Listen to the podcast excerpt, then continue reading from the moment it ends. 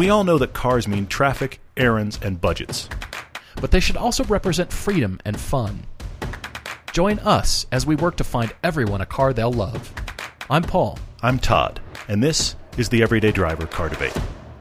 Hello again, and happy Tuesday. And thank you to all of you that have already responded about episode three. That was the inexpensive sports car, cheap sports car, right around 10 grand episode that just dropped on the Motor Trend channel and is on its way to Amazon soon. Yeah, you know, we had some fun doing that, and, and many of you have responded, as a matter of fact, saying, you should have driven this car and this car. And there There's- were many we could have yes, included. for sure. But it was the non Miata episode Yeah, for yeah, under yeah. 10 grand. And yes, indeed, that Nissan 370Z that we drove was 10 grand. Yep. You can find, not many. No, they're out but there, you though. can find them for 10 grand or under. And the, and there's tons of others. I mean, people were finding, and I, I know they're out there. There's the C. We had the C4 Corvette. You can find Yeah, C5s. yeah. Of course, you can find. I mentioned in the episode tons of Nissan 350Zs. I mean, there's lots of other variants. We were just excited to show three different cars. What I liked about having the 370Z in that episode is the fact that there is a car you can buy for around 10 grand, or you could walk in and buy a new one. Nothing Yeah, else that we were driving is still out there being sold brand new.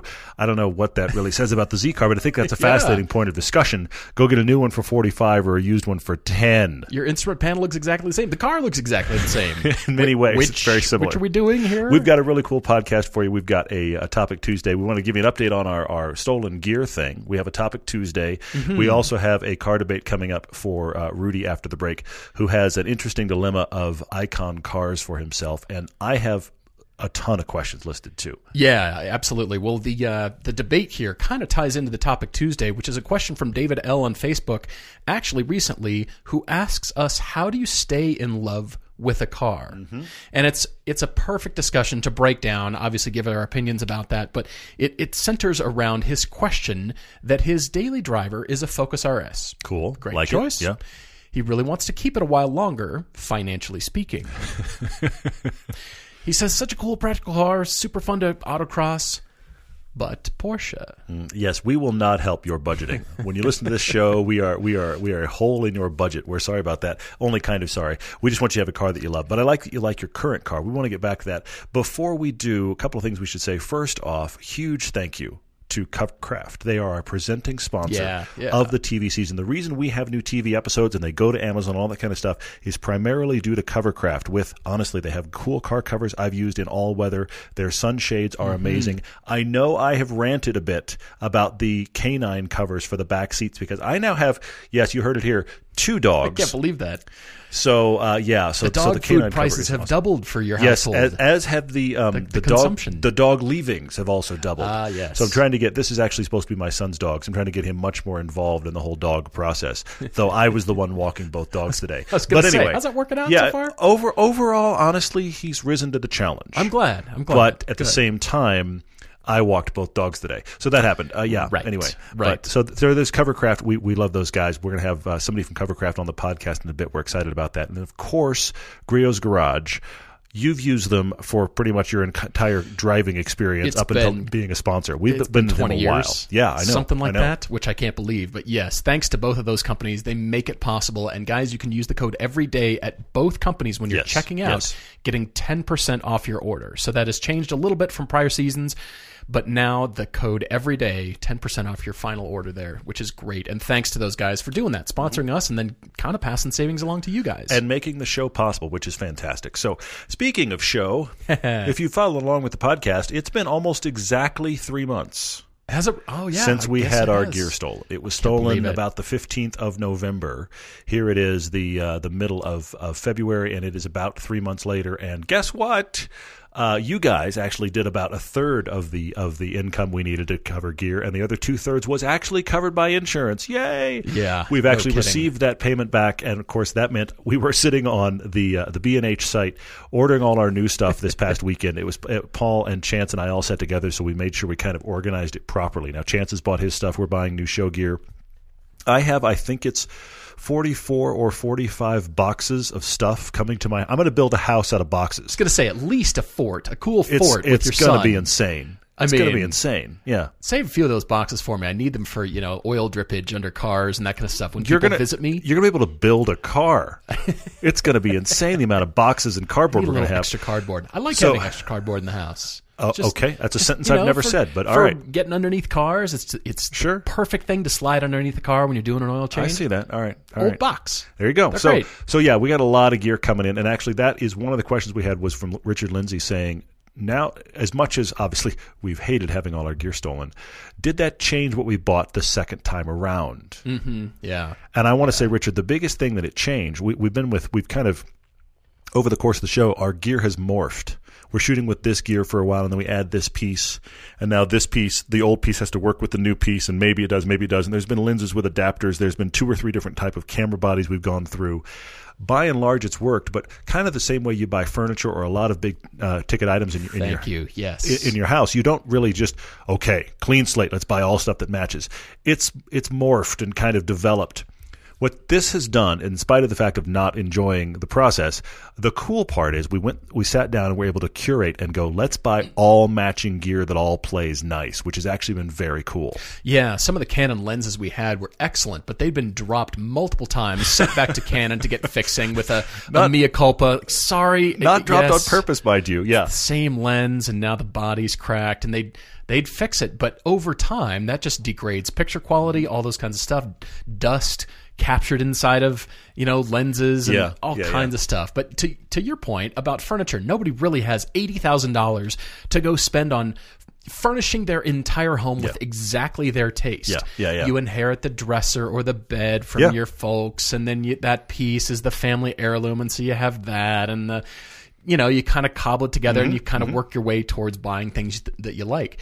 This actually, I'm not saying we spent eighty grand. That was nowhere not near that close. Yeah, but we were able to do stuff that you know kind of you know we know works together Mm-hmm, and talks to each other and it's fresh new gear and it kind of opens up actually from a tech standpoint you know some of the newer GoPros things like that Yeah, kind of yeah, opens yeah. up options from just a resolution and quality standpoint Totally, which is excellent. But it's it's definitely been curated and Todd has actually you know really overseen a lot of it just knowing what what gear's out there. But we've all had input for sure for sure, yeah, yeah. and, Uh, Well, you know, we all have- of adding a few toys actually kind of see hey let's that, that's been my point to the guys here and that's been you know i want to continually push on us for Mm-hmm, new and cool new shots but not leave our our groundedness our our you know. Sure. here's what Yeah, we've yeah. established the shows look to be yeah, yeah, yeah. but let's keep getting new creative shots and why don't we try that piece of gear mm-hmm. I see whatever that is And that's cool. I'm glad that we're doing that. I'm glad we're thinking that way. The other thing that's interesting that I actually am th- thinking about as we sit here, we've always had uh, multiple camera bodies. Because if you think about when we shoot our closing,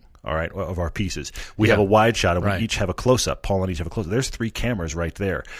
We've never really had a scenario where all three of those cameras had matching bodies with matching lenses and matching batteries. Now we're going to have every camera it body. sounds crazy Every camera body takes the exact same battery, Mm-hmm. which is kind of amazing. I know that sounds obvious. Well, we'll have lenses for the same focal length because we've Yeah. never had you know two of the same Exactly lens. match. We've never had duplicates. It sounds Yeah, we- strange, but we've had to position the you know one tripod a lot farther away Yeah, to yeah. match the focal. All these little things matter. I mean, hopefully, when you've watched, you haven't noticed or cared. That's really what we hope Exactly. for. But there's been a lot of, oh, well, no, that battery doesn't work with that camera body. It's this battery. So now we've got Nuts. everything matching, which will be nice. Hopefully, this will speed us along even further. I will also say, Richard, and for any of you that are really geeky listening and are curious about camera gear, I am well aware that we could upgrade all our gear to, and I mean, stolen or not, we could upgrade in general to much higher gear than we use. However, Oh, okay, yeah, sure. the big thing that we have done over time is figured out what's the gear we can use that gets a really good 4K image Mm-hmm, with really nice ability to actually get focus and to have shallow focus when we want it and that kind of stuff without having a huge piece of gear hanging on your shoulder on the side of the road. Because Well, at the end of the day, you or me or Chance or Edgar or Ben or somebody is ah, just hunkered by the side of the road, just off the white line in the shoulder Mm-hmm. with a piece of gear. The ability to get there, to move quickly, to set up quickly. The more high end you get with gear, the more people and time and effort it takes to do that. We move very quickly. So what we've done over time is pared down in size and scale while walking the line of quality. And I'm actually very excited about where we are right now. So hey, a lot of gear coming to my house. It's going to be like I'm going to be just stopped for the day. Whatever I'm doing, it's just going to stop and be like, okay, I got to sort know, boxes You're now. just gonna tear into stuff like You oh, know yeah, it. Here's Yeah. this new thing. oh, I forgot about Hey, this. we're yeah. getting a new drone because the gimbal on our old drone was actually kind of freaking out in a lot of sense. Yeah. Mm-hmm. you know, you, you fixed it a little bit, but there were still some positions where it wasn't quite it didn't have the stabilization to normal, and so you you know, of course, vibrating like crazy, unusable shots. But that drone's gone. So we were thinking about upgrading our drone anyway. Yeah. Oh, uh, but here, here's an insurance joke, real quick. How often is that sentence said? Hang on, hang on. Oh, no, there's an insurance joke, real quick, because no. we we were planning on replacing our drone anyway, and then of course the robbery happened, and the drone was gone. So problem solved, I guess. I don't know. But yeah. then the the drone was one of the things not covered by our insurance,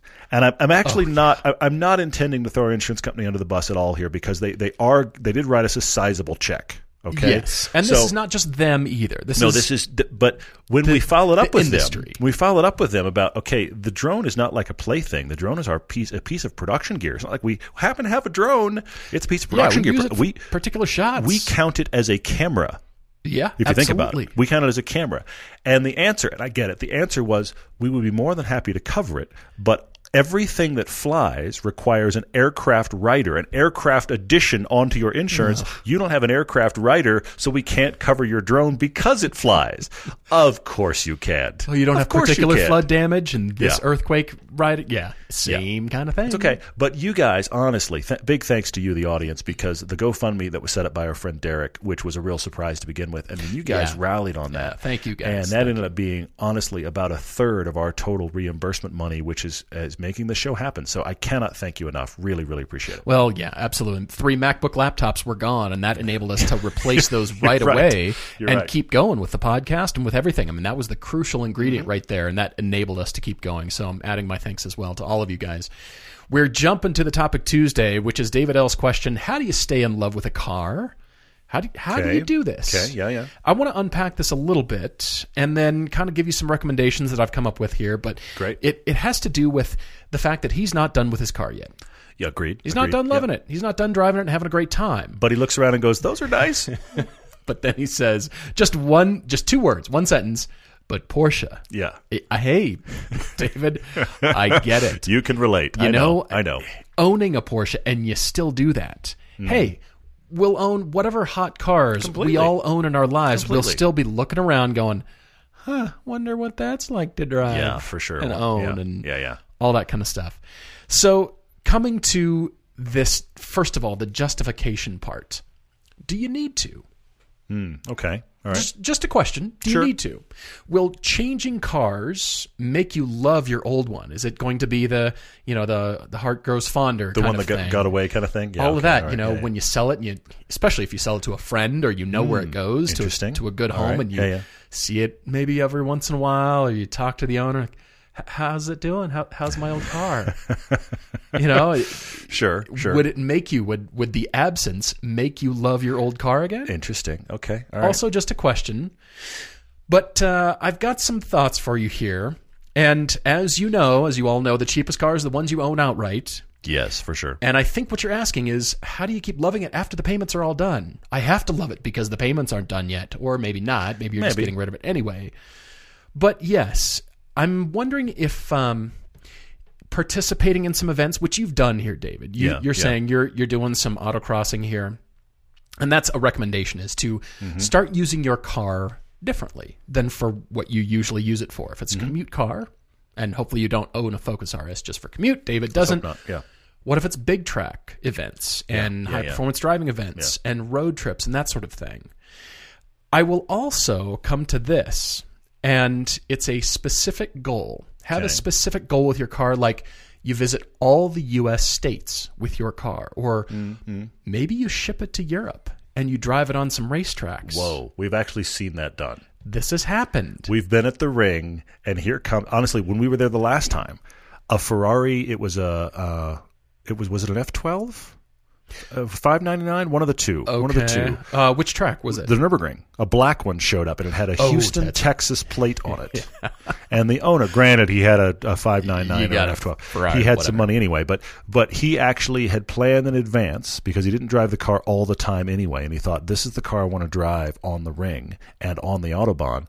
So it still had Texas plates. He shipped it. I have no idea what it cost. He shipped it from Houston to Europe, drove it through Europe, drove it on the ring with Texas plates, and then shipped it back. Mm-hmm. You could you could get nuts. I don't know what that costs, but wow, that's I mean, interesting. you know, now you're loving your car in an entirely different environment Agreed. for You're it's memories with normally it. Yeah. used for. Yeah. Mm-hmm. So you, you've got some goals, and you come up with a, a big road trip or a big plan for that. And I want to give an example, and that is from the 2018 Monterey weekend. Hopefully, Okay, everybody okay. listening saw Greg Whitten, who was Microsoft employee number 11 and a noted car collector, Mm-hmm. sell his 1962 Ferrari GTO for a grand total of 48.4 million after the buyer's premium was added on, so it was about 44 million. It went at auction. He had bought this car in 2000, sold it in 2018, so he had it for almost 20 years. Yeah, yeah, yeah. And it, from what I understand, he did everything with it. He's tracked it. He's Hmm. shown it at, at events. He's done all kinds of road trips in it. He's shown it off on and on and on. Yeah, yeah, yeah. And he came to the place where he said, "You know what? I'm done. I guess Hmm. I'm done." So my point is, this happens even at the very top levels. Yeah, yeah, yeah. Sure, sure, sure. You'd think him having that car, he would put it in a trust or in his estate plan and will it to children or grandchildren, or Mm, maybe. it would never leave the family once you have a car like that, because Mm. those indeed are the cars that go up in value. Many cars don't. Yeah, true. But those are pretty much at the top end. And here's a guy that just said, you know what? I, I love it. And Mm-hmm, I think I'm done. I think we're good. And of course, he walked away with a lot of money, but he already had a lot of money. Yeah, so who exactly. That wasn't the big thing That way. wasn't the Yeah, point. So yeah. even at the very top, Interesting. Yeah, he's yeah, yeah. getting rid of this thing that all of us would think, why would you ever sell that Mm-hmm, car? Once you've acquired a thing like that, you have it. Mm-hmm. Yeah, interesting. I see that. And he didn't need the money, so then what's the drive Yeah. behind letting it go? He's he's enjoyed it. And I and I applaud on. him for not letting it just be mothballed somewhere. yeah. He drove it. He enjoyed it. He said it's time to move on. I think that's interesting. Uh, to to this question here, David, I, I have a couple things, and I, I'm backing up Paul big time by just saying drive it and do life experiences in it. And that may be the road trip, it may be tracking, it may be whatever. But but I would also say find the things about the car that you like the most. I most like back roads in this car. I most like sure. tracking, whatever. Sure. And make the effort to go do that in the car. Do those things. Yeah. The other thing Make the effort is a Absolutely, key absolutely. Because what can happen very easily, and I'm going to relate this whole thing to relationships here. So hang on, it's going to get nuts. but what can a little happen here? psychology, a little bit of relationship advice. It's it's crazy. Brace yourself. what can happen here is that that car, you, when you first bought it, you were making a lot of time for it. I, I'm going to put it into Sure. a marriage thing. You were dating it. It was the greatest thing ever. Yeah, you were right, making time for dates. You were making time to take the car out and drive the, the way that's You're supposed to be driven. about and everything. now yeah. well, I have to go to work in the morning, so I drive it to work, I drive it home, and I drive it in the stop and go, and it's not really very much fun anymore. And I don't like this car, but you loved it on a back road. Sure. So sure. make that effort to drive it in the ways that you like it the most. I'm going to also say this, and I've joked about it before, and I'm going to stay with the joke. All right. We highly recommend you change cars, not relationships. Yes. Both are costly, emotionally and financially, to change, but the car is less so. I was going to say one more than the other. Yeah, yeah. So I say, uh, stay with your partner and change cars. That's what I say because uh, cars like people. It, it's weird how we anthropomorphize them. That's the wrong way to say that word, but you know what I mean. We give them human traits, and they aren't. They're a thing. Sure. Okay, we do that. All right, but it is that that new shiny object, very literally. Just like when you date that new person and they're amazing and they're awesome and this person's fantastic and wonderful and be married to him for 10 years and you'll have some things you don't like. I'm just saying that will happen. All right. Be Okay. married to him a year. You'll be like, oh my gosh, that exists. I didn't know you did that. But, but you make the effort. My wife and I make a consistent effort to go out on dates and we still get bogged down in the life and the parenting and the whatever. Yeah, sure. Okay, sure. but this can happen. This happens to cars too. It's the greatest thing ever. I have nothing I don't like about it. Talk to you in six months, and you will have a list of things you don't like. I don't care what the car is. Yeah, okay. true. I can do that with my Lotus or the Lancer or my, Funny my enough. wife's Cayenne. Doesn't matter. Yeah, Your GTS, I've driven can. enough that I can give you a list of pros and cons. Absolutely. Watch our, our Cayman piece. You can give a list of I pros can and cons now give a list of cons to that car, surprising everybody. Yeah, yeah, yeah. surprising me actually. So, so the the point I'm making here is, no car is perfect, and when you own it, you really find that out. But drive a car and have good life experiences with it. When you get to the end of, I think I've done all I'd like to do with this car, it's also okay to move on. Mm-hmm. All right, David, I'm going to leave you with one last thought here, and that is let other people drive your car. Yeah. The people who have never driven your car or your kind of car, observe their reactions, and then you might experience some jealousy of how much fun they're having, and you're going to want it back. How to fall in love. It, it might take a little bit of jealousy on your part to realize what a cool car you do have, and it's actually in your garage now. I don't want to see my car with them. That relates right back Exactly. to relationships right there. Exactly Yeah. right. Yeah. So yeah, maybe just that's what we want to do with all of you is that is our whole mindset when we're on camera talking about a car Mm-hmm. Totally. is Yeah. Yeah. Yeah. Somebody else is letting us drive their car. Mm-hmm. That might be a private owner, that might be a car company, Totally. Yes. and we're Yes, yes. sharing that and we're trying to exude all those traits Mm-hmm. on camera so it's inform and entertain and we go back and forth of course with Yeah. Some snarky days are better than comments and, but yes. you know over here to some factual information and then back to some snarky comments Yes. and you know we're we're just we're relating that entire experience with that headspace And there is I like the I like the sharing concept because you're right. There is an interesting thing that happens when you share your car, how you see it anew again.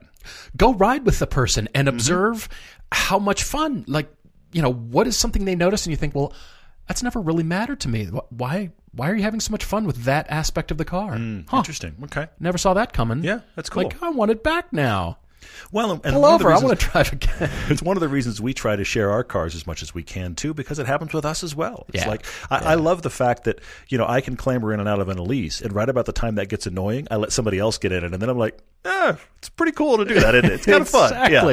Exactly. Right. Well, thank you so much for your Topic Tuesday. If you've got your own Topic Tuesday, you know where to write. If you don't, everydaydrivertv@gmail.com or on the website, same place you send your debates. Mm-hmm. Write to us with Topic Tuesdays, and of course, it's the endless, it could change next week sort of debate, but These are it's kind of fun. these are shoot from the hip opinion things always anyway, for sure. Totally. Guys, we're going to take a break, and then we'll be back. We've all got a to do list. Drop off the dry cleaning, pick up some milk. I've got an idea. Let's add save hundreds of dollars on your car insurance to that list. And the good thing is, you don't have to drop off or pick up anything. All you have to do is go to geico.com, and in 15 minutes, yes, you could be saving 15% or more on car insurance. Having extra money in your pocket might be the most rewarding thing you do today. We're back with a car debate, this one for Rudy, who is kind of curating his dream garage. That garage you have Yeah, when you're growing yeah. up and you can't afford cars yet, and now he's almost there. But the mm-hmm. question here, I feel like there's two major headlines that come out of this discussion for Rudy, and that is one, preciousness, and cars that don't get driven. I mean, I think it ties in with our previous It does, for discussion sure. It that we just does, finished sure. up with the topic Tuesday about how to love it. Well, so here's the story: is that he has had a '96 Porsche 993 for 10 years. Very cool. That car's only gone up in value in the 10 years you've owned it. Yeah. Yeah, I guess that is another one of those um, in that category. He's also got a pristine 73 240Z car. Mm-hmm.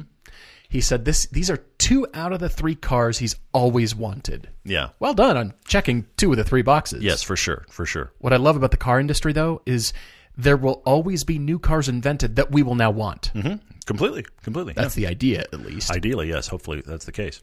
All right, so he's in an enthusiast quandary. He doesn't drive the Z car as much as he thought. Mm-hmm. He enjoys owning it more than driving it. Mostly, he can't eliminate the cabin exhaust fumes, and his wife is totally over it.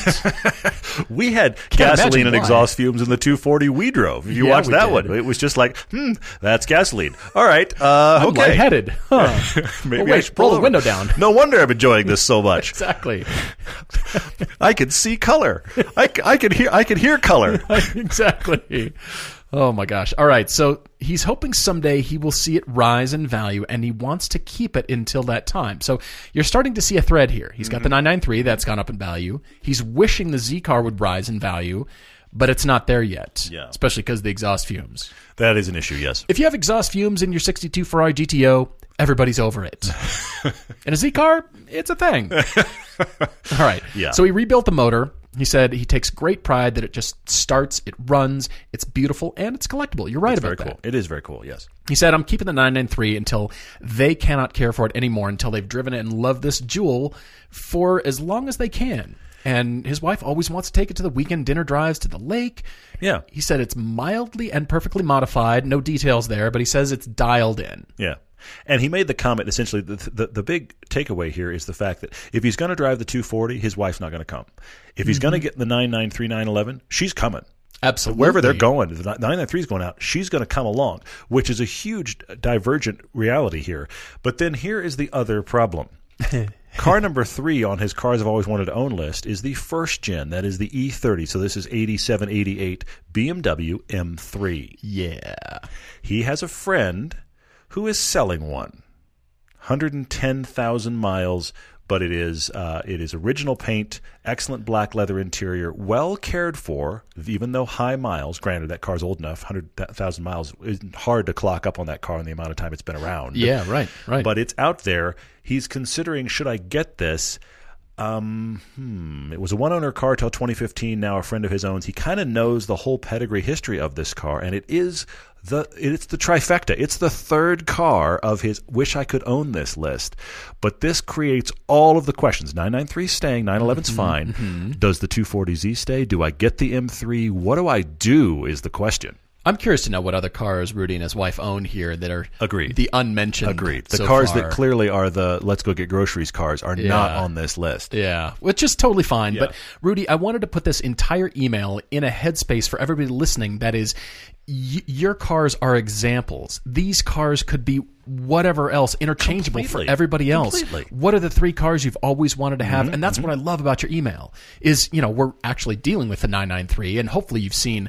Well, you said you've seen the the two films, but we actually reviewed the 87 911 3.2 Carrera right up against the E E30 M3. Yes, we did for sure. That was a TV episode. That was episode two of season uh, two. You might be shocked at my reaction at the end. Just saying, Yeah, there is that as well. Yeah, kind of giving it away. But I'm my point here is that your your three cars can be you know how how are we looking at cars in our lives? Mm-hmm. And again, I, I'm coming back to this through line of you wanting the cars to rise in value, yeah, yeah. and that might be preventing you from driving it. Because your questions here are first of all, do I sell or keep the 240? Yeah, yeah. loves it. But then the second thought here from Rudy is do I wait for a lower mileage M3 and then spend that extra money, whatever that'll cost, mm-hmm, mm-hmm. or buy this really nice one now? And then he says, watch the value decline after another 20,000 miles, which tells me it's going to suffer the same fate as the 240. It's going to sit in the garage and never be driven by you. Agreed. Yeah, that's my concern as well. All right, so the last part of the email is saying he's he fears turning these great cars into old drivers. But that's kind of their purpose. That is their purpose. they exist to be driven. Yeah. I, I, I mean, everybody feels differently about it, but I, I obviously we are not. we have said it many times because it's true in our own lives. We are not financial advisors. uh, we would financially advise you to drive your car. Anyone that says you want to keep it as a value, you says, please, oh, why would you don't drive that? that? We we just saw what was the the final price? Was it two hundred grand? That uh, Oh, yes, the GNX. The GNX just Yeah. sold an eight mile, still wrapped in plastic seats, or seats still wrapped in plastic. Uh, Buick GNX all interchangeable. Yes, for what was it, two hundred grand? two hundred grand on bring a trailer. But what that means, that Uh-huh. car will never be driven. Which, Yeah. honestly, uh, that's just speculators buying a car hoping they can turn it around in a couple of years for two fifty or three hundred. I find that story tragic. I truly do. yeah, I agree. And and Rudy, the thing is, you have this 993, and the thing I like about it the most is the fact that it's a driver. You drive this car. What's wrong with having a car that you drive and it becomes high miles? I actually think if you want this M3, and I want to, I I don't know that you should get it actually, but but I want to follow this through line for a minute. I think if you want an M3, this is the perfect one. Because I kinda do too. honestly, at over 100,000 miles, it's already not a car that's going up in value. I'm sorry, but the M3s that are worth money have got like 50,000 miles or less. Right, right. Okay. You've got over 100,000 miles already. You put 20,000 miles on that car. I don't think it's going to lose much value from where it is right now. Mm-hmm. It's already not one that's going to go up. If you, here's let me put it another way: if you bought that 111,000 mile M3 and you put it in mothballs and never drove it again, there will always be an M3 with less miles. It's worth far more than yours. Yep, absolutely. So why, if if you want one, buy it and drive it. I think there's no reason to not drive that car. Give it a life that is doing what it's supposed to do.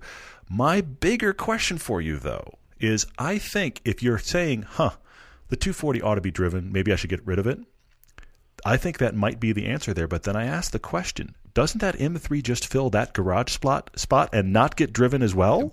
Could be. I mean, maybe it's, you know, I, I'm glad they drive the 993. Completely.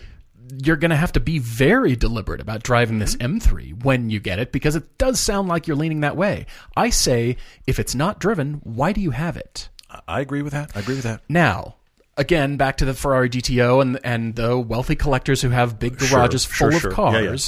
They're all on battery tenders and they're not being driven. Mm-hmm. I it it's hard when you get a lot of cars. It's actually hard to go around mixed in with daily life. Totally, to yeah. just exercise all your babies there. For sure, for sure. Yeah. It's hard. I that's why they need all of us to help Yeah. them out. They, they need they need lots of friends who'd like to drive. Yeah, that's be very true. Yeah. Yes, but if uh, if you've you know generally got you know a few cars and a, one or two of them don't get driven, memorialize that thing in a way that's special to you, whether that's a mm, painting or a mm. drawing or a photograph of you and your wife on the best trip ever with that car, mm, I like that. and go let somebody else have it.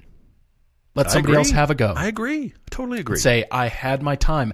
That's what Greg Whitten did with his '62 Ferrari GTO. Crazy to say, but yeah, you're right. And he did You're it right. again. It's at a top level, but my point is, it doesn't matter what kind of money we're talking. Mm-hmm. Everybody does this. Yeah, let's hope. I, I actually fear that the guy that bought that Ferrari will never drive it, but I like the fact I do that he did. But th- the biggest thing I come away with is the the pardon me, the 993, the 911 is the car you guys drive for fun. Why? And I'm asking this genuinely. Right. Why would you drive the alternate car, Rudy? Why would you and your wife take the fill in the blank, the 240, the M3, the I don't care. That's what I'm saying. Any car for anybody listening. Yes. What What are your cars? What are your you know unicorn cars Mm-hmm. that you've always aspired to? I, I, I feel like from a, now we talk about life experience a lot on this show. Since the 93 is not going anywhere, you've wanted to own these three cars: the 240Z, that 993, 911, and M3. You've had life experience with the 240, so I do say let that go because it's not being driven. Why not get this M3 because it is a car that's been driven it is a driver, and plan to have it for a year. Just, hmm. I want to have the life experience of owning and driving this car. We know the 993 is just staying. Maybe it gets driven back to 20% of its normal driving life now because you're focused on that M3. Let's Sure. not long term this car. It's high miles already. Buy it, drive it, enjoy it, walk away. You will have now checked the boxes of buying, owning, and driving the three cars that are your icon cars in your life. That is a great list. Who gets to say that? That's a success story. Absolutely. So wh- why not sell the 240 because you've had that experience, buy the M3, enjoy it, and put a time limit on it. That doesn't mean you can't change your mind. Of course you can change your mind. But just for the next year, I want to drive this M3 a lot and just see what I think when a year's up. Mm-hmm, Because I bet a year from now, even if you put 10,000 miles in that car, you're probably going to get out out of it from similar to what you got into it. Because again, you've got 111,000 miles on it already. It's not like it's going to go from 10,000 miles to 20,000. Yeah. It's going to go from 111 Yeah. to, oh, 120 exactly. If you drive it a ton. Yeah. And I don't think you're going to drive it that much. That's my thinking is let's get this life experience since it is one of your top three, and then let's give it a time limit of I've done it. That's cool. I mean, the greatest thing that I can leave you with, the thought is, if truly this is the car you keep for long term, we already did it with the Z. You rebuilt it. you made it and sure, refreshed sure, it. and you yeah. made it new again, and you made it so you could drive it. I don't think the M3 will quite have the exhaust problems the Z does, but you know, I'm just? Yeah. saying that you know, I love the fact that people restore cars even at a it's not perfect pebbled Monterey concours Yeah, condition. yeah, They just restore them to a point where they're just fun to drive again and they Yeah, work. Everything yeah. works and it's clean. That's exciting. Cars just stick around. You can theoretically just keep them running. Look, because we've driven it, because it's close to the show. Look at Chance's Mustang. Mm-hmm. Yeah. Is it pristine? No. Does it need work? Absolutely. Is it fun to drive? Definitely. Absolutely, it is. And when the weather is right, he used to drive it all, all year round, but when the weather is right, he pulls that car out. What I love is when you and I are in the middle of nowhere. It's happened a few times. We're in the middle of nowhere on a shoot, and we know Chance is meeting us. He knows exactly where to meet us. He's not there yet. We're there with the press car and, one, and, uh-huh. and the support vehicle, and around the corner, out of the trees, comes Chance. Couple hundred miles from home in that Mustang, and I always kind of cheer. It's just cool because he's driven that up some windy back road and just said, That car's going today. I love that. That's so fun. it's, uh, I mean, we all don't know how much time we have left. Go enjoy your cars. Oh, completely. Yeah. Yeah. Yeah. Rudy, thanks for dri- writing to us. Thanks for driving, right? Thanks Yes, for, for sure. driving your cars Absolutely. too. Driving that 993. We have so many audience questions. I've posted a bunch, uh, listed a bunch here that I really like. Uh, they are all over the map. I want to touch on one that's kind of business real quick, and that is Matthew on Facebook is asking about our promo codes. He feels like he's Oh, using an old one. Every day is the code right now.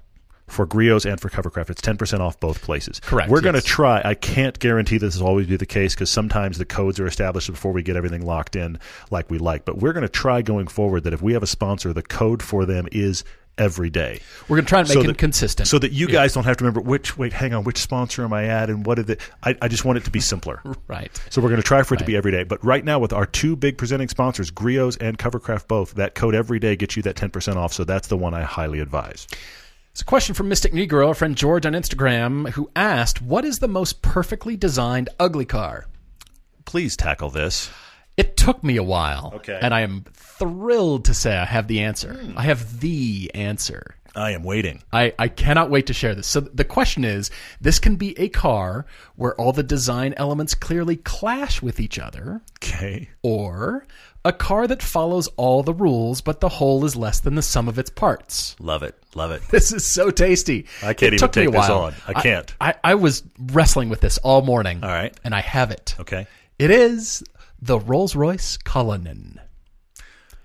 They did check all the boxes of what it's supposed to be. You're right. It's supposed to be this luxury. It's in this Yeah. SUV market. By the way, I've just read stories about how they cannot make them fast enough. Prediction, you know, confirmed. Yes, for sure.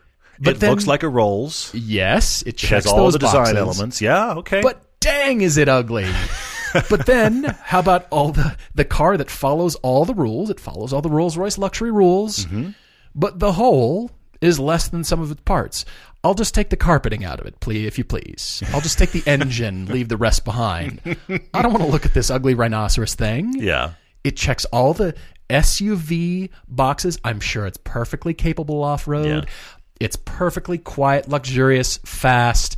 Name the thing. Mm-hmm. The Rolls Cullinan does it. Mm-hmm. But yuck. Well, you know, you bring it up, and it, uh, it makes me just think of this. Thank you for for putting kind of my headspace in the right place now, because it does dawn on me, and I don't think it's as it's as bad, but it does dawn on me. I think the first gen Panamera was a victim of this problem.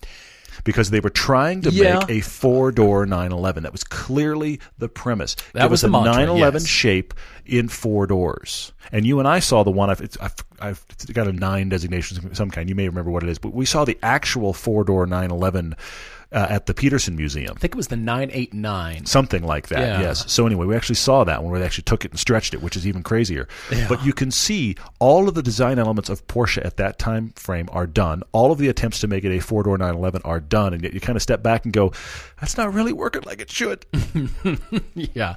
I mean, they very much erred, if you could say it's an error, on the part of function. And if you're going to err, Yeah, sure, you want to sure. err on the side of function because Yes. you can genuinely, you and I can sit in the back seats comfortably. Completely, yeah. the yeah, second generation, you still can, but the styling actually caught up with yeah. yeah they you know, they refined it for sure. something yeah. better. And I still love those early Panameras. I mean, Yeah. they're excellent cars. But yeah, you could, you know, unlike compared to the Rapide. By the way, that Rapide that I've been eyeballing is now down to seventy-five thousand dollars. Anyway, um, Wow. cheap Rapides. cheap repeats. I mean, cheap like is a that. relative term. No, because we're talking comparatively. Aston. Comparatively, you're right. Absolutely. But still. that was a very expensive car when it was new. The Aston is gorgeous. You and I do not fit in the back seat. No, no, we can't even pretend to. And, and there's even less luggage space. And the, and the Panamera solved that. That's an interesting trade off. I like that. Ian wrote in and he's asking a question about okay, it's kind of a build or buy question. Hmm. He's saying, can I take my dad's 2002 Lexus IS 300 Sports Cross. Oh, this I is the this question. Yes. unicorn. Yes, yes. This is the cool 2JZ straight six manual transmission wagon version of the early Lexus. that is, by the way, Ian. side of note, rare. That is really cool. Now, here's my separate question for you, Ian. Can you just make that your car? Forget the build for a oh, second. Why not just make that oh. your car? That's a cool car, man. But his question is should I take that and actually build it out for track days? Chassis alterations, weight reduction, mm-hmm. the works, wheels, tires, things change to the 2JZ. Go nuts trying to make it a track car. Or should I just buy an early 86 chassis, BRZ FRS, and make that? He, he, that'll actually adhere to a, a SCC autocross class Okay. and actually okay. run in class and have a newer, more modern car. Ian, two thoughts here, and they might be divergent, but follow me. Uh, first off, I do think that's just a cool car. Can you just make that your car?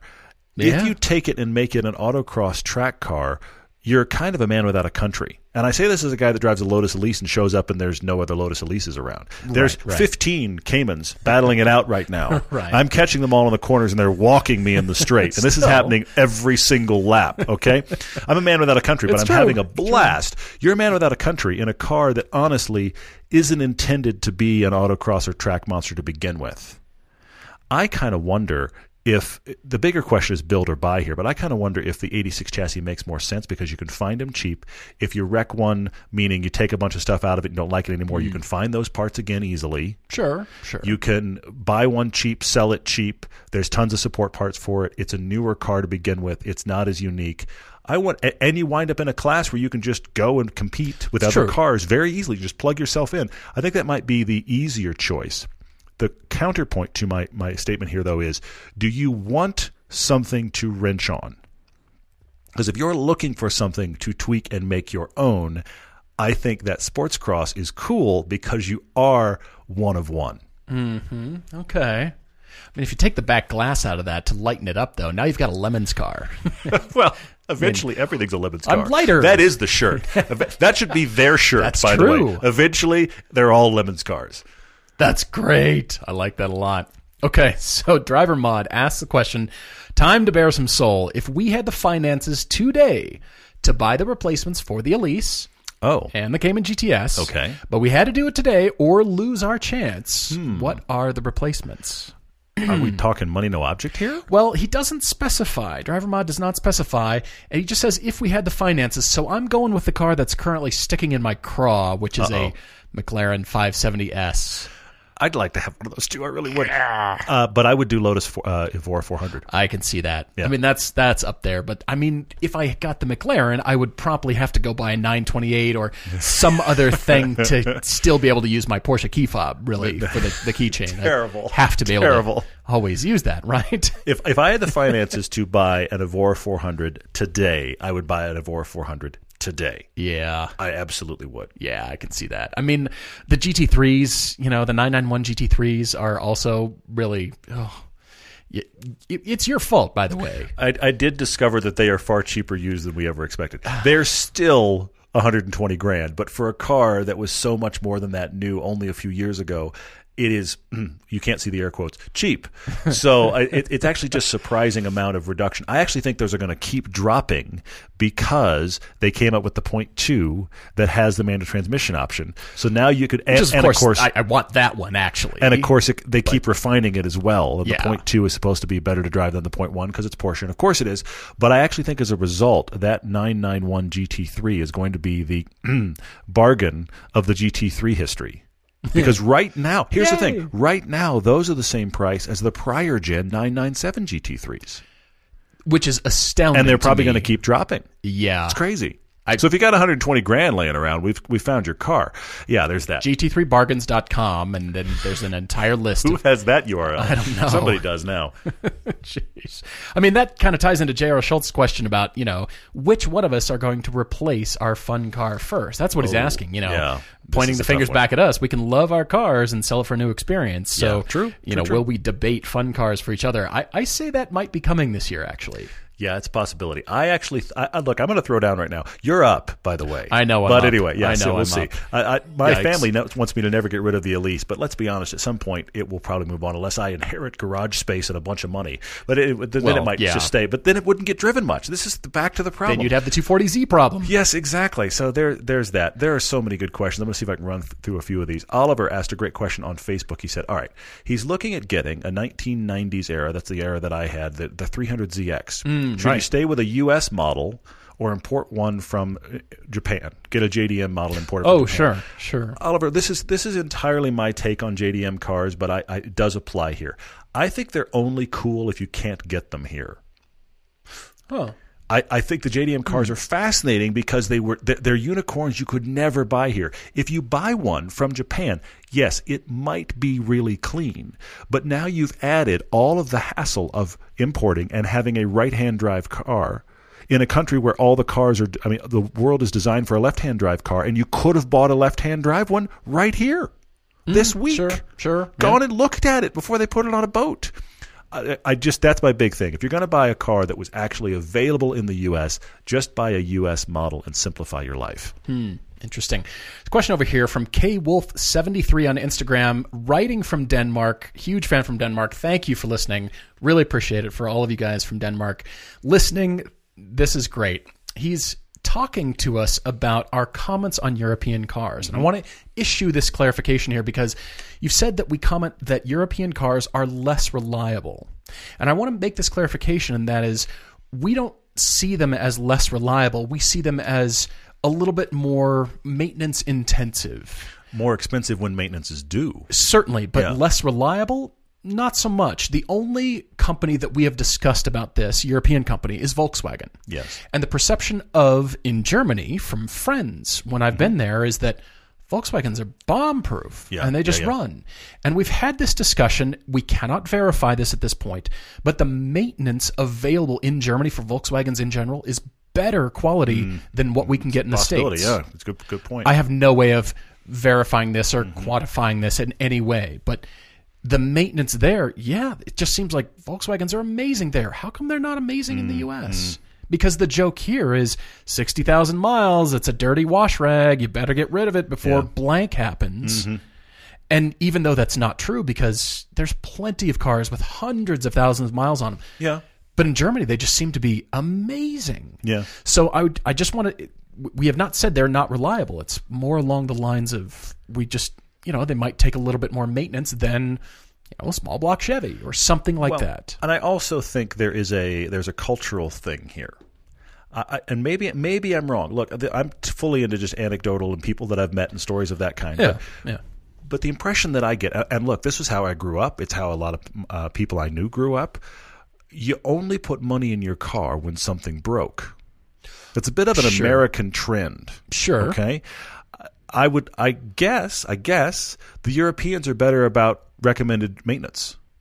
I, I think a lot of times we, we make that joke. I make that joke about a lot of times a Honda will run in spite of you and not because of you. Right. Oh, I'm supposed to change the oil. I've had that conversation with people. Oh, oh I'm supposed to change the oil. It's like, how long have you had that car?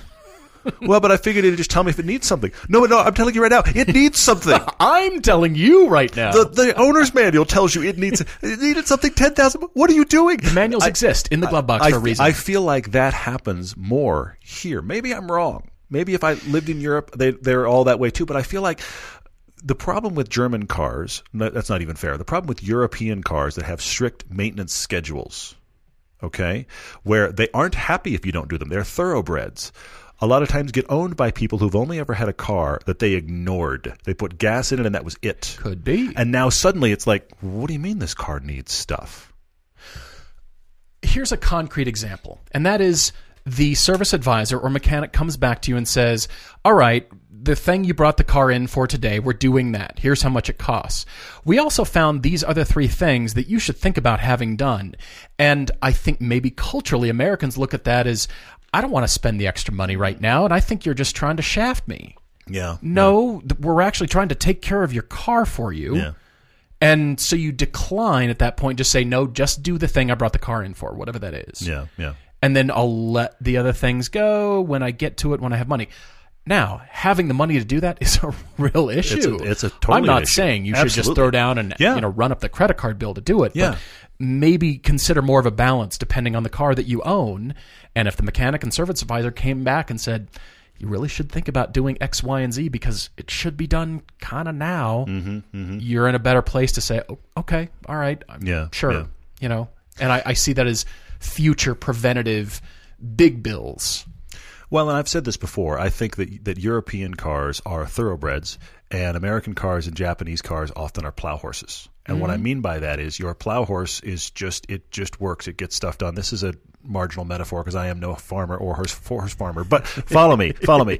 It, it just it does all the heavy duty unfun work. The thoroughbred is far faster, more beautiful, and better to, to ride, but it's finicky and it needs stuff more often. So if you treat the thoroughbred like a plow horse, it's not going to be happy. It might I don't know. Stay with the metaphor. It's going to buck you off. I'm just saying. Do they eat different oats? I don't know. What's the food like? There's we- probably some like I don't know gluten free oats. How do you do that, by the way? Is that just a bag of air? Anyway, yeah. Awesome. All right, uh, Kelvin C on Facebook asks us why are manufacturers obsessed with using plastics? Just the other day, he had to take his car into the dealer because somehow he cracked the plastic oil pan. This infatuation with plastic turbos, plastic pistons. Well, there's no plastic pistons, but engine block. But I, I take his point. He's wondering how far this goes. How Yeah. far do we go with this? And it, it comes down to car companies are in business to make money. Mm-hmm. And despite the uh, whining, groaning, moaning of all the designers, car enthusiasts, and engineers who want to make the car a certain way, the marketing, legal, and business teams, Yeah, along with yeah, the product planners and the CEOs who report to Wall Street, come back and say, we've got to save money, cut where you can. Mm-hmm. And so, with manufacturing techniques sometimes being tried in new ways, Mm-hmm. coming alongside, we've got to make money, that's where things can be good or they go wrong. Yeah. And many car companies run into this. They tried a new technique or a new material on this common part, and they shouldn't have. Yeah. Because later on, they're paying dearly Yeah. for it. They're recalling They- and replacing them all. Yep, they thought sure, they would sure. save Yep. money up front, and they did. But now they're paying even more money on the back end, Mm-hmm. which was a big mistake. Convincing business people who aren't car people, this is, I think, the constant struggle within car companies. True, but the other thing that happens is volume and scale. What what happens when is. start talking about It parts? is. You and I have discussed this a little bit before. Is somebody will bring up the point of you're right. We can make that part th- this other way, the better way than than the cheaper way, but it's going to be five cents more per part. And you think five cents more per part? That doesn't matter. But we're going to make twenty million of these. Yes. Now, Yes. now that becomes a major line item. So somebody's going to try to cut cut the budget there by making the part the cheaper way. I'm not saying necessarily plastic. I'm just saying in general, this is the discussion that happens that either drives car prices down or up because they're trying to offset this thing they did. I mean, how many other industries or products in general have the same obsessive thing that we as car enthusiasts have for cars hmm, Interesting. Versus the thing that they are? Toasters, toilets, furniture to a degree. Welcome back to the Refrigerator Podcast. Honestly, Today on the cast, do you, do you the see-through fridge that tells you if you've got milk. Yeah. Exactly. What other products do we care as deeply about and have such a Hmm. visceral, emotional, voyeuristic connection to Interesting. as cars? Okay, that's, that's a good question. stuff. That's Audience, a good question. name me stuff. Yeah, I mean, there are obsessive groups about just about everything, but I think Sure. percentage wise, you're onto something there. That's, so that's fascinating. Yeah. therefore if the, the company and those people who are making those decisions don't share those emotional attachments and maybe mm. they're paid to not because again. Yeah, the yeah. car company has to make money because we're providing people's jobs so that balance and then when decisions are made and it's not a good one we all feel the plastic oil pan cracking I like it. Uh, see you in hell on Instagram. By the way, that's S E A. See you in hell. It's very good. I like that. Ask a question about uh, the new Supra, oh yes I and saw he said um, he he feels like this is obvious. The Supra is way overpriced because at sixty thousand dollars for a Supra, why is a Supra sixty thousand dollars? You could buy a really nice C7 Corvette, almost a Grand Sport for that money. Doesn't this make the Supra irrelevant? Hmm. Interesting question on the surface, but I dug into this to see if I was right. okay This is fascinating if you think about this. Actually, it's priced exactly right based on its history. oh Two okay, things. First okay. off, the Vette is about to leave this market and go up market with the mid engine. True. That's a side note, but take that side note out for a second. Okay. I looked up 1996 MSRPs for the Nissan 300ZX, the Supra, and the and the Vette Did you do some in math? 1996. No, I just read numbers. Okay. Uh, that's much different than math. You you didn't do the, the cost equivalence or the or no, the, no, uh, no, no. I didn't. I inflation didn't- adjustment I, for char- I charted nothing. I just Okay. looked at it's All right. 1996. You go in. That's the last year the Supra was made. It's the last year the 300ZX was made. The Vette was being made. Go in and buy a Vette. What's it cost you? Forty-five grand. What's the Supra? Between about thirty-eight and forty-eight, depending upon how you spec it. Okay. What was the 300ZX? Between about thirty-eight and forty-four. They're all lying on top of each other. That's the history of these cars. Fantastic. We want to think of the Fantastic. Supra as a cheap car, but honestly, the reason that the Supra in the 90s, the reason the Supra, the 300ZX, and the RX7 left the market is because they had become so expensive that the people that wanted to buy them were ready to spend 30 grand and they were 40. Interesting. So Interesting. I, while I while I wish, I truly wish that this current Supra were 4045. I wish it was. This is my bad inflation discussion. 60 is the new th- uh, 60 is the new 30. Seriously, the cars you think of that should be 30 grand are all running 50, 60 now. The M2, the the, the Vette, the Supra. I mean, a, and a you're right, loaded that out that's about to go bye bye. a loaded out 370Z convertible with all the options inexplicably is like 50 grand. Shouldn't be, but is. We found them for ten. So there's that hmm. as well. Yeah. So so this is the thing. I, while I agree with you, is should you get a C7 over a Supra having driven not driven the Supra? I have no idea. But but they are right on top of each other. But I think historically they should be, and the Vette is about to leave. Fascinating. Well done. Well researched. Every now and then, I get close to numbers. Um, every now and then. I mean, honestly, to your point about driving it, it does come down to weight and balance and how the car feels on its tires. Totally, totally. That We will be the yet. difference, and that no will be the justification in your mind whether Yeah, to spend the yeah, money yeah. or not. Mm-hmm. But you know, we're, we'll get there. There's a question over here from Ian F on Facebook. Who says so many of us look to media metrics to help us form opinions about vehicles? Yeah. Not all are great 0 to 60 times, but you know, what reviews, ratings and scores do we follow? Why and why not? How would we fix this? We've talked about this since the inception of the show and those Hmm. Yeah, are yeah, yeah. especially the 0 to 60 numbers. Mm-hmm. Because we've talked about driving in city traffic or just a city block and you've got nobody ahead of you. Your light turns green and then one block away is turning yellow.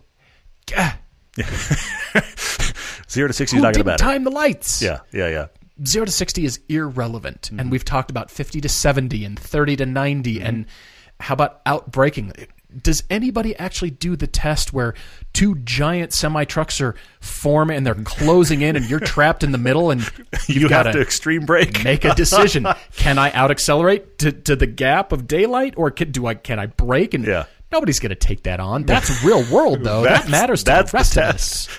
It's the squeeze test. It kind of is. Today on Everyday Driver, we're doing the squeeze test it's with the, the, Jean Claude Van Damme test in reverse. You know, it's I like it. That's terrifying, but yes. who's doing this kind of thing? So that's what The Van Damme test. I It like is. it. I, that's that's what it will henceforth be known. The Van Damme test. I mean, like it. That matters in real world driving. That matters to us, and that's what we want to translate to everybody when driving blank car.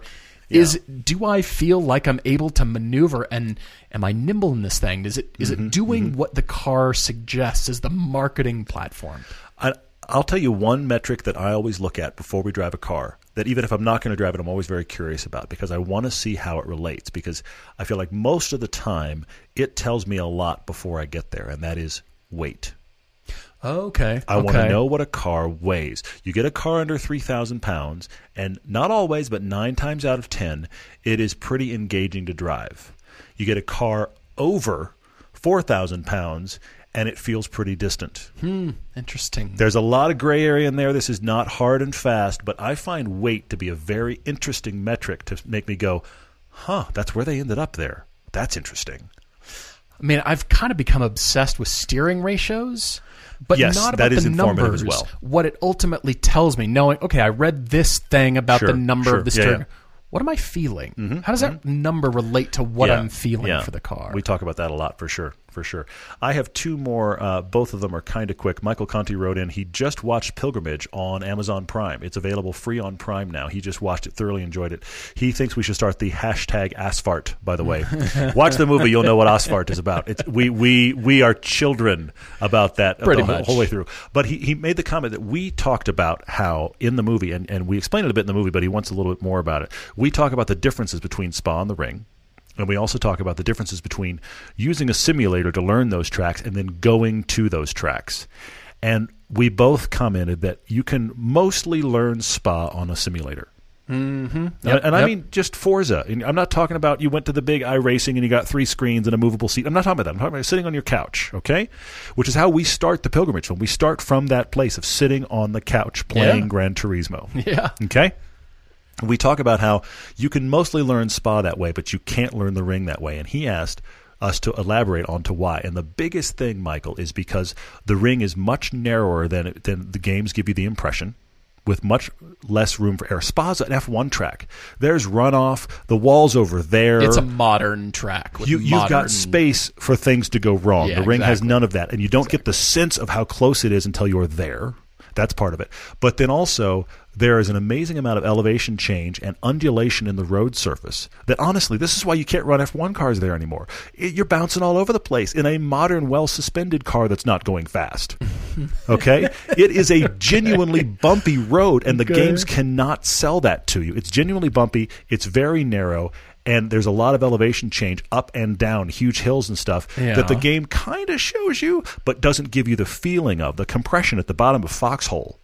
On Yeah, the ring right, right. is like a compression at the bottom of a roller coaster, and you're coming in there hot, and you do it right. You're still on the gas through the compression, and then you break up the hill. Uh, you can't feel any of that and how that works for the car and your grip levels in a game. This is the problem. Yeah, for sure. All right, uh, question from Paxton W on Instagram. Paul, what is your cheap Phaeton equivalent?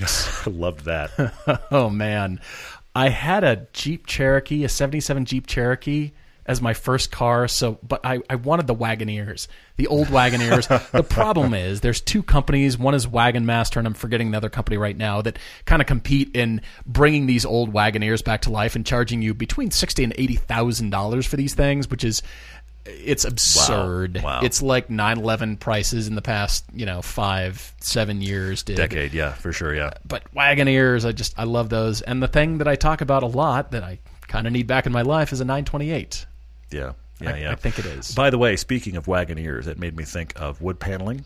Oh yes, There is a. I'm not kidding. I've seen it around Park City, and now I I kind of blame you, Paul. Not completely, but kind of. Your neighborhood houses this car because I've seen it pull in here more than once. Oh, okay. There is a that wine maroon color Subaru Outback with Oh. vinyl wood paneling on the side. Yes, I- I They've know done her. it in vinyl. she's she's a lovely neighbor. I'm sure she's wonderful to live She's- near. she's she great. has she purposely decided to do vinyl wood paneling on the side of her maroon and it's also not that well done on the side of her maroon outback.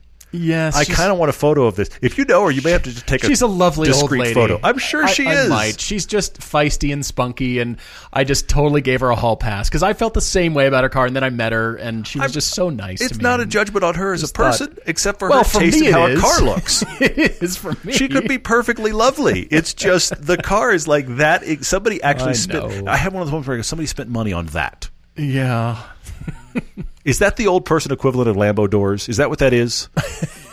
it shouldn't exist on this car, but I'm putting it on there anyway. Spent money. Is that what that is? Yeah. Anyway, it's awful. She used to have a blue one with that very same color scheme, and then she upgraded to the maroon red No, with it's all the bad. same thing. It's all bad. Yeah. We need a photo. all right, Matthew H on Facebook. A styling question I couldn't resist. Last question from me. Why do Audis look so boring? well, Just throw a grenade into that room full of rakes. It's going to be fine. it's going to turn out well. is it just me? They look like off-brand Wheaties taste with no flavor. That was- Audis now coming in the off-brand bag. It's the plastic bag on the bottom shelf. Get your Audi. How, Terrible. How delicately Terrible. put of you. Yeah. That's lovely. Uh, well, um, they are executing luxury cars in the same way Volkswagen executes cars for everyone that Yeah. aren't going to look crazy one year and be boring the next.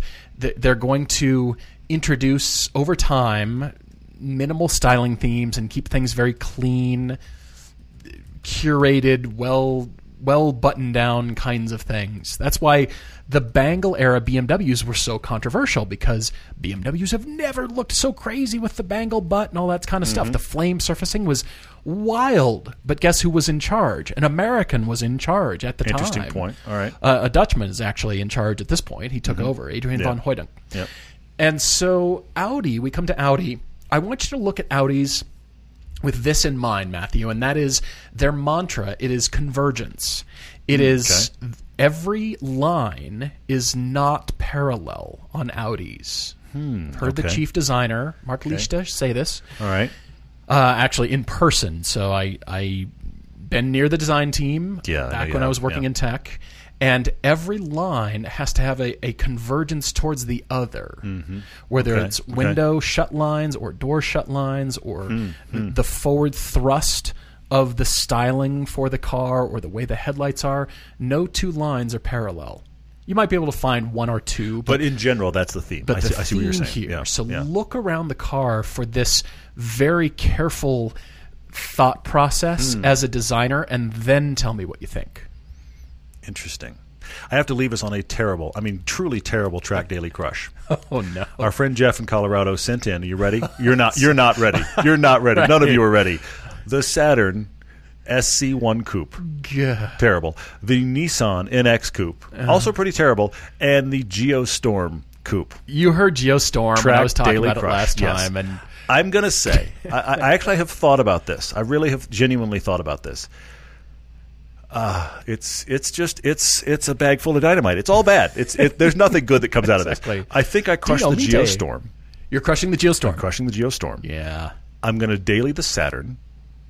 Oh. It, it, it was the first introduction of those RX-8 rear do- doors. It's it's slightly more usable. It's I mean it it redefined. You think Audis are bland? Wow, how to make a coupe and make it invisible? That's what that is. UFOs in Totally. comparison. So, but but I I actually had a girlfriend at one point that had one of those cars. She was so excited about it, and it was like, okay, you have a car.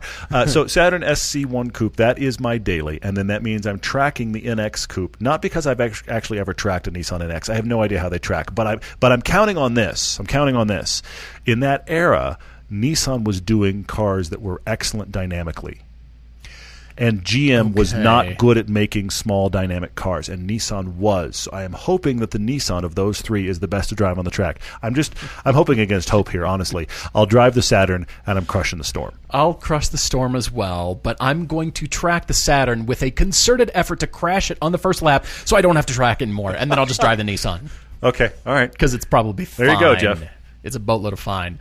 Yeah, I'm going to leave you with a word that none of you have heard for a long time: Tercel. And now Oh you hate gosh. me. All right. I haven't heard the word Tercel forever, and it brings back a lot of memories. Crazy enough. Guys, thank you a million for writing your questions to us. We're really, really pleased that you're along for the ride with us, and uh, keep writing to us all your car debates. Looking forward to next time. Cheers, everyone.